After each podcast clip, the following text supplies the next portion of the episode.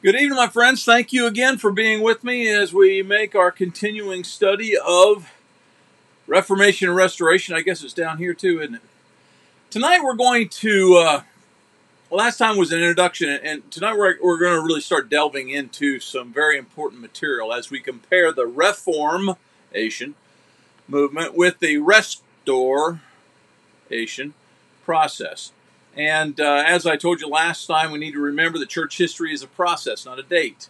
And in so doing, we begin to take ourselves away from things that would be very man driven and begin recognizing things that are man driven, but the process more than just a point in time or, if you will, rewritten history, as Catholicism likes to do, and I'm convinced even Calvinism likes to do.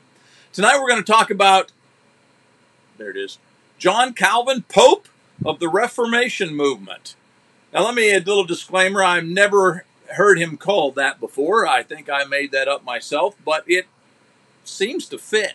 And I think you'll understand why I make such a statement as we continue through this particular lesson. So, tonight, Reformation and Restoration, let's talk about John Calvin. You're saying to yourself, what about Luther? I'll deal with them, but let's just deal with this one step at a time, all right? Here, don't push me. First thing we always do is we try to give you these five questions so that you can screenshot it and then you can use that as kind of a fill in the blanks as you're going along if you're part of the Restoration School of Biblical Studies or if you're just studying on your own. So there they are. Screenshot that. You got them? All right, let's dive into this. Before we actually meet some of the major playing characters of uh, the Reformation movement. Um, let me ask a question that has been posed to me uh, many times in the past. In fact, I was in debate with a friend just this week. With he's a Calvinist, and and uh, it got a little dicey as we were talking about some things. And um, this particular individual just wanted to say, "Look, Calvinist or not, we're all brothers." Sounds a lot like Oprah Winfrey. You know, we're all going to heaven by different routes. And I challenge that by saying, well, you know, really that's not your call, and it's not my call to make. God will tell us who's in the family and who's not in the family. And just because we have all the niceties of tolerance, the woke doctrines of our culture today, that doesn't necessarily make it true, it doesn't make it factual. And so I ask you this question Wouldn't it be better for us to just focus on unity and tolerance and just kind of let some of this stuff go? I mean, from a human standpoint, that makes a lot of sense, doesn't it? Sonny, stop rocking the boat. Sonny, stop bringing up all of these issues. Sonny, if we could just, you know, people who claim to be Christians, let's just all gather together. Think about the world, how much better a place it would be. And yet, if you study the first century church, you'll recognize that that's not their approach.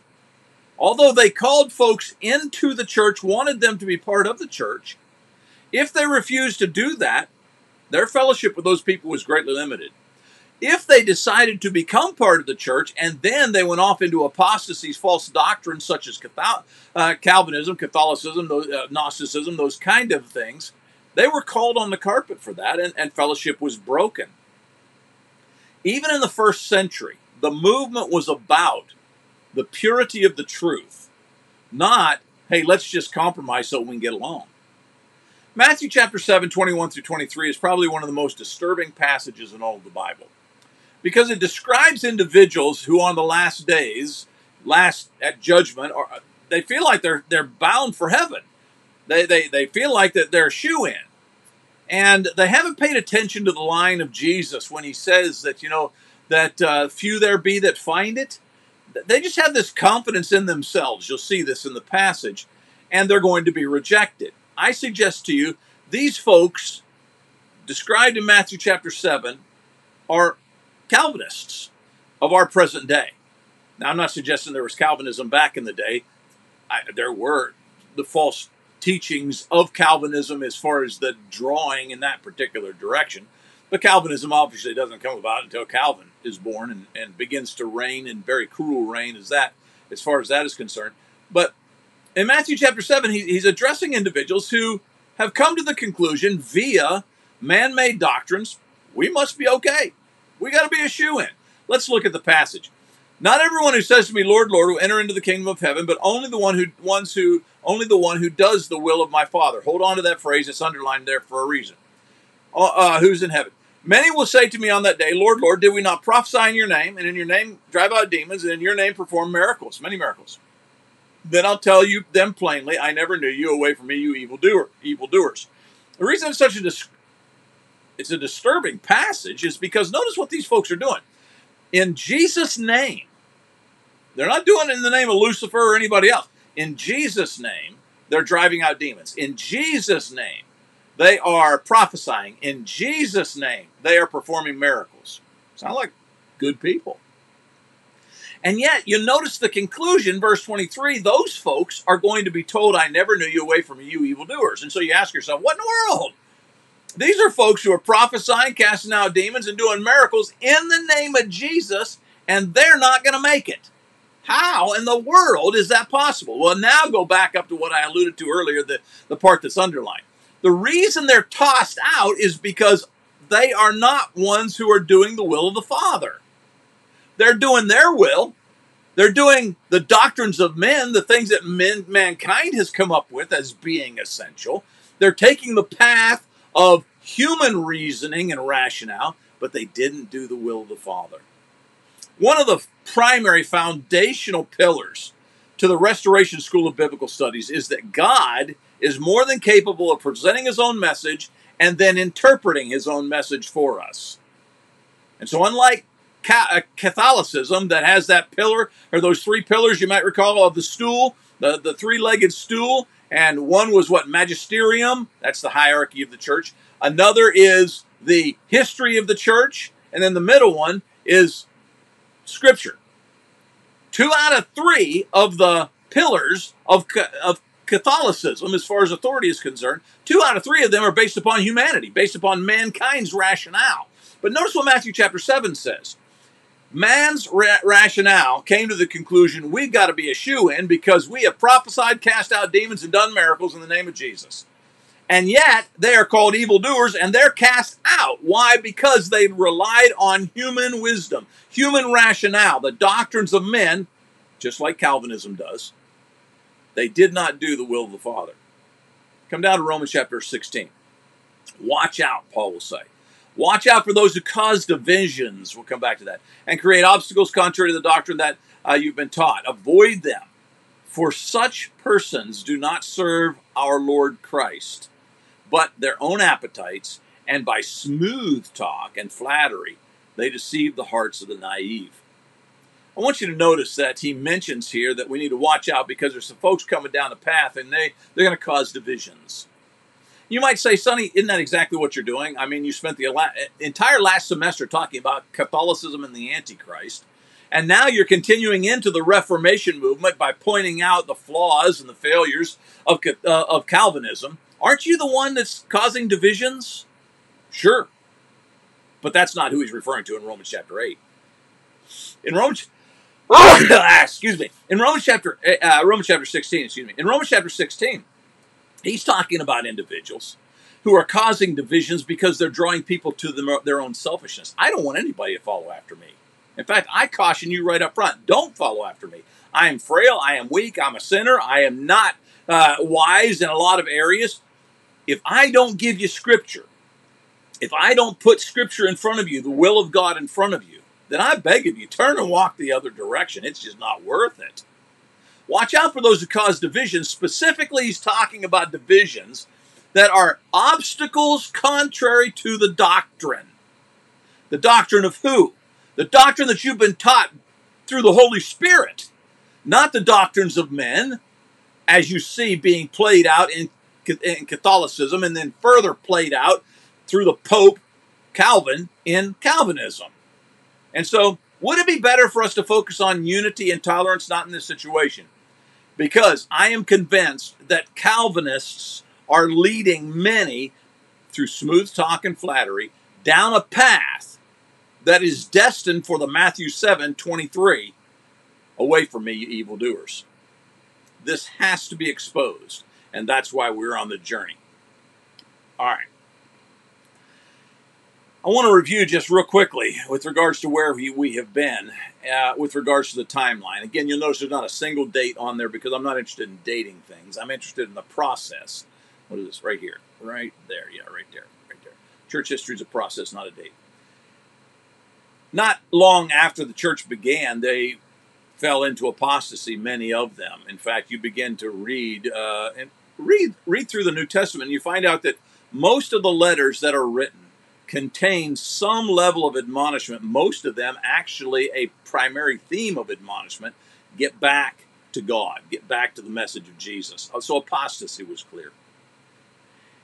Catholicism capitalized upon that apostasy and they began to move even deeper into the darkness. And as you see those white lines pointing back to the Lord's church, I, would like for them to represent the various movements throughout church history of individuals whose consciences were pricked by the perversion of the hierarchy of the church, that they, they were going off in directions, as Paul even predicted with regards to the Ephesian elders. What is that, Acts chapter 20, that after he left, that savage wolves would come in among them from their own number. They would draw people away after themselves, and that's, that's Catholicism. But even back in that day, there were many individuals who rejected that and they, they were pushing against that and they wanted to restore, not reform. Now, let's again define those two terms. You see that paint painted, what is it? I don't know what it is. It looks like a, a, the side of a building or something, but you got that, uh, maybe it's a deck, but you, you got that scraper tool and they've scraped up some of it. But reformation is that little piece of white paint. Underneath the gray, Next layer is white. That's reformation, taking it back to a position that we are comfortable with. Restoration is the naked wood all the way at the bottom, taking it back to a position that God is comfortable with. The problem, the main problem, the primary problem of the Reformation movement is that they weren't interested in going back to God's pattern. They were interested in reforming it back to a position where they were comfortable. That was the largest problem that Luther had with regards to his 95 thesis. Let's uh let's go to that screen. You notice I circle Reformation because what we're going to do over the next several lessons is we're going to actually zone in on this idea of Reformation. But you're going to be perhaps a little surprised to find out that we're not going to linger on Martin Luther. Martin Luther is called the father of the Reformation movement. And so I suppose if you're going to give somebody credit or blame, with regards to not wanting to go all the way back to God and restore, but just simply to reform, you'd give that title, that you would give that responsibility to, to Martin Luther. But the fact of the matter is that there was a younger contemporary to Martin Luther, and his name was John Calvin. And he really steals the show. That's why I refer to him as the Pope of the Reformation movement, because John Calvin takes off in a, in a, in a way that uh, Luther never did. And in his perverse, egotistical drive to uh, to make the church what he wants it to be, to reform it back to what Calvin wants it to be, not what God wants it to be, but what Calvin wants it to be. He he, he contrasted himself greatly with Martin Luther. Luther started with a gracious God, and then he went on to determine that. Then he just he decided that that God went on to determine everything. Calvin, on the other hand, he starts off with a God who's who determines everything, and then goes on to limit his graciousness. We'll see that in the in the tulip. Two very very different approaches to reforming the legalistic apostasy of the Catholic Church. Neither is correct, but both of them des- desired to take the church back to a place where they felt comfortable. Neither of them, it seems, had any desire or drive to take it back to a place where God felt comfortable. And that's the problem. But I want you to know that Calvin quickly takes over the limelight with regards to the Reformation movement. He is going to be the guy who is going to drive the ship towards what he wants the church to be. And so, unfortunately, in this lesson, we're going to have to spend a little bit of time talking about the history of John Calvin so that you can understand its roots and know why today there is such an egotistical pursuit of cherry picking with regards to scripture to back up man made doctrines and make them primary because folks in the Reformation movement aren't interested really in God's will. They're interested in reforming it, tweaking it, bringing it back to where they are comfortable. So, unfortunately, here we go. John Calvin was born on July 10th, 1509. I told you I wasn't going to have any dates, but I felt like in this particular case you might be interested to be able to track this guy if you wanted to do a little research on your own. He was born in France, as you can see there. He was originally trained as a humanist lawyer. He attended the University of Paris, the University of Orleans, the University of Bourges. He is described as a theologian as well as an ecclesiastical statement, state, statesman, not statement, ecclesiastical statesman. I want you to take that phrase that's underlined there and hold on to it because that's going to play into his dualistic approach to forcing, cramming his desires for reformation down the throats of his followers. Remember, we're still in a time period where they were quick to follow after leaders. Many people couldn't read. Many folks were not educated, like Calvin and Luther and others, and so they depended upon others. And the Catholic Church wanted it to be that way. Calvin was thrilled to take advantage of that. And so Calvin is going to now begin cherry picking his way through Scripture, developing his own doctrines with regards to who he thinks God is and what he thinks the church should be. Calvin wrote many commentaries, uh, many books, etc. You can see the one there; it's most often published. Later in life, Calvin reigned as both a religious and civil authority over Geneva, Switzerland. You know, that, that word reigned is there by intent. He was a cruel, dictatorial, and torturous leader. He, he demanded uh, doctrinal submission. He actively pursued the power of excommunication in order to punish those who disagreed with him. Within the first five years of his rule in Geneva, over 50 dissenters were executed and over 70 were exiled for their beliefs. This largely is attributed to the egotistical push of Calvin not to restore, but to reform. Reform, again, means to take it back to a level that he was comfortable with. The church needs to be this because I say so. And so they took it back to a level, a level of Calvin's desires. And then you see the conclusion of his life there in 1564. The reason we're dealing with Calvin right now is because of a, a little quote I heard some years ago as I was debating many Calvinists.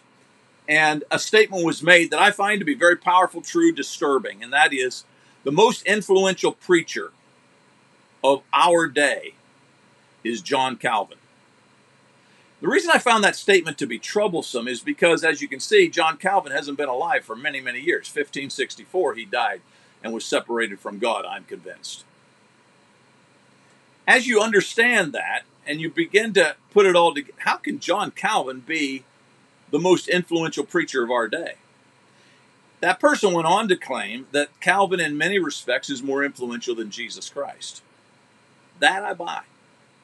In my lengthy study of Calvinism over the years, and by the way, I've, that's my little book right there that I have I have published on the subject. In my lengthy study of Calvinism, one of the things that I have noted is their desire to be of Him. Sometimes they'll say they don't want to be called Calvin, Calvinistic, but they won't reject his principles. They won't reject his teachings they go so far, and this is the thing that's perhaps as troublesome as anything, they go so far as to filter everything through what he says. So they start with Calvinism, then they make the Bible fit Calvinism, not unlike Catholicism. Calvin reigned as an egotistical religious authority. Under his reign, people were executed. Under his reign, people were coerced and forced into doctrinal conditions and today he is still among the most quoted, the most influential preachers of our day. In fact, I would tell you, as I, as I have studied this, that most of Christendom is influenced by Calvin to a great, great degree. Most of Christendom, those folks who, who call themselves Christians, are actually very dedicated to his principles. Now, you need to understand up front that there is no Church of Calvin. You don't find that, okay? Calvin goes much deeper than that because Calvinism is a cancer. Calvinism is a per, permeating power that, that wiggles its way in between various subject matters.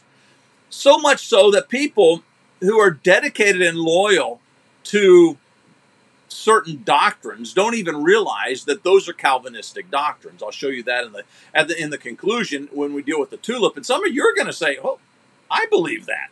And if you do, understand it's largely because of Calvin and it's not because of Christ. We're going to show that in the continuance of this series.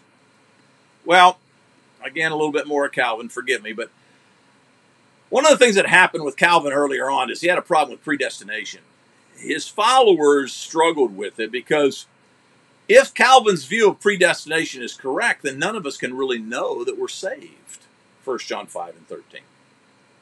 It was troublesome. And so his, his followers pushed him, you know, well, how can we, John, how can we know? Calvin addressed this uncertainty by suggesting that works do not lead to salvation, but they are evidences of one's salvation. I want you to think about that. Works don't lead you to salvation, but they are evidence that you are saved. The harder one works, the more prosperous he becomes. The more prosperous he becomes, the more assurance he can have of his own election. Now, the, the reason with that problem with that is, what do you do with folks who suffered all their life? You know, go back to Jesus himself. It seems to me that the closer he got to his end, more, if you will, more spiritual as far as developing his his people, the less prosperous he became. Doesn't really make a lot of sense to me. But I'll give you an example. When when asked how they know that they have eternal life, 1 John 5 and 13, a Calvinist is sure to point to his high standard or the high standard of his people. I've often had them, as I've debated them, often had them brag on, well, our congregation does this and our people do that. They're most certainly going to point to their high standard of, of morality, etc., etc., with regards to themselves and their church, and they offer that as proof of their election. Sad part of that is that that's not what God suggests is proof of our election. We'll talk about that at length when we get to that particular topic in our discussion of Calvinism. Though Calvin's view of predestination insists that God controls all, it also insists that man has the responsibility to prove his election by his own good works. That's a point that many would call a contradiction. And I, the guy with his hand up, I happen to be one of those.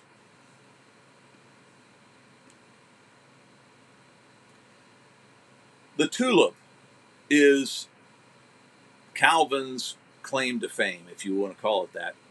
Interestingly enough, the tulip wasn't really validated, if you will, until after his death. But what took place was that Calvin started such a powerful movement that once Calvin is dead, uh, and people began to challenge what was going on with Scripture and, and suggesting that cherry picking should not be allowed, the Calvinists got their heads together and, and they decided they really needed to summarize what Calvin and his doctrines stood for. His doctrine stood for.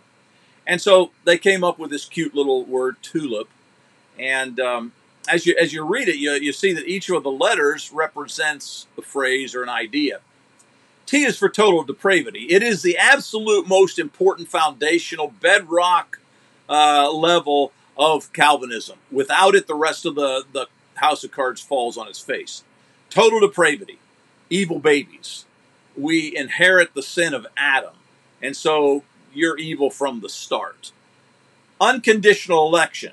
You don't have any choice about whether or not you're saved or unsaved. God did all that before you were ever born. And so, really, it's just playing out as God wants it to play out. Limited atonement. Jesus did not die for everyone. So, John 3.16, you got to reinterpret that. Irresistible grace. Once you're saved, you really become a puppet and so all of the worship from that point on is puppeteered by God. So God essentially exists in an echo chamber listening to himself puppeteer us into praising him. Perseverance of the saints is actually once saved, always saved. The idea that you can't walk away from your salvation. I want you to see the, the extreme nature of this doctrine of Calvin we're not depraved. We're totally depraved. Now, I believe we're depraved. I really do. I believe that the world is depraved. But totally depraved would suggest that you're an evil baby when born. And I just don't buy that. And I'll prove to you why you shouldn't as, as well as we continue in this series.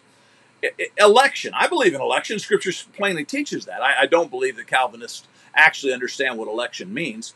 But unconditional election, mm, it stands in contrast to the fact that we are called to confirm our election, confirm our calling and election. Limited atonement, as we've already talked about, the perversion of that whole idea that Jesus didn't die for everybody. Irresistible grace, you see the extreme nature of that? And then once saved, always saved. Calvinism is an, an extreme reactionary kind of a, a series of doctrines. You might ask yourself why. And really, if you think it through, it's not hard to figure it out. For many, many years, the church has lived under the horrible manipulation of, of Catholicism. So much so that people have been manipulated into giving up their life savings to help buy a loved one out of purgatory, or they uh, they have funded great massive cathedrals. Uh, they they have gone to great lengths to self to self punish. Go to the priest. The priest says you got to say so many Hail Marys, etc. It, it, it, became a, a perverted very much a perverted apostasy of what Christ had set up. And folks were striking out against that. So, what Calvin does is he, as we used to say here in Northeast Arkansas, he fell in the ditch on the other side of the road. He didn't bring him back to a happy medium. He reacted to the legalism of Catholicism by creating his own doctrines of, if you will, we're so totally depraved, there's nothing we can do. Catholicism would suggest almost that you can save yourself through confessions, etc. Calvinism would suggest there's absolutely nothing you can do to contribute to your salvation. And yet, Romans chapter 8, verse 16 says that his spirit testifies with our spirit that we are a child of God, meaning that there has to be a partnership. So, you got Catholicism in the ditch on one side of the road, you got Calvinism in the ditch on the other side of the road.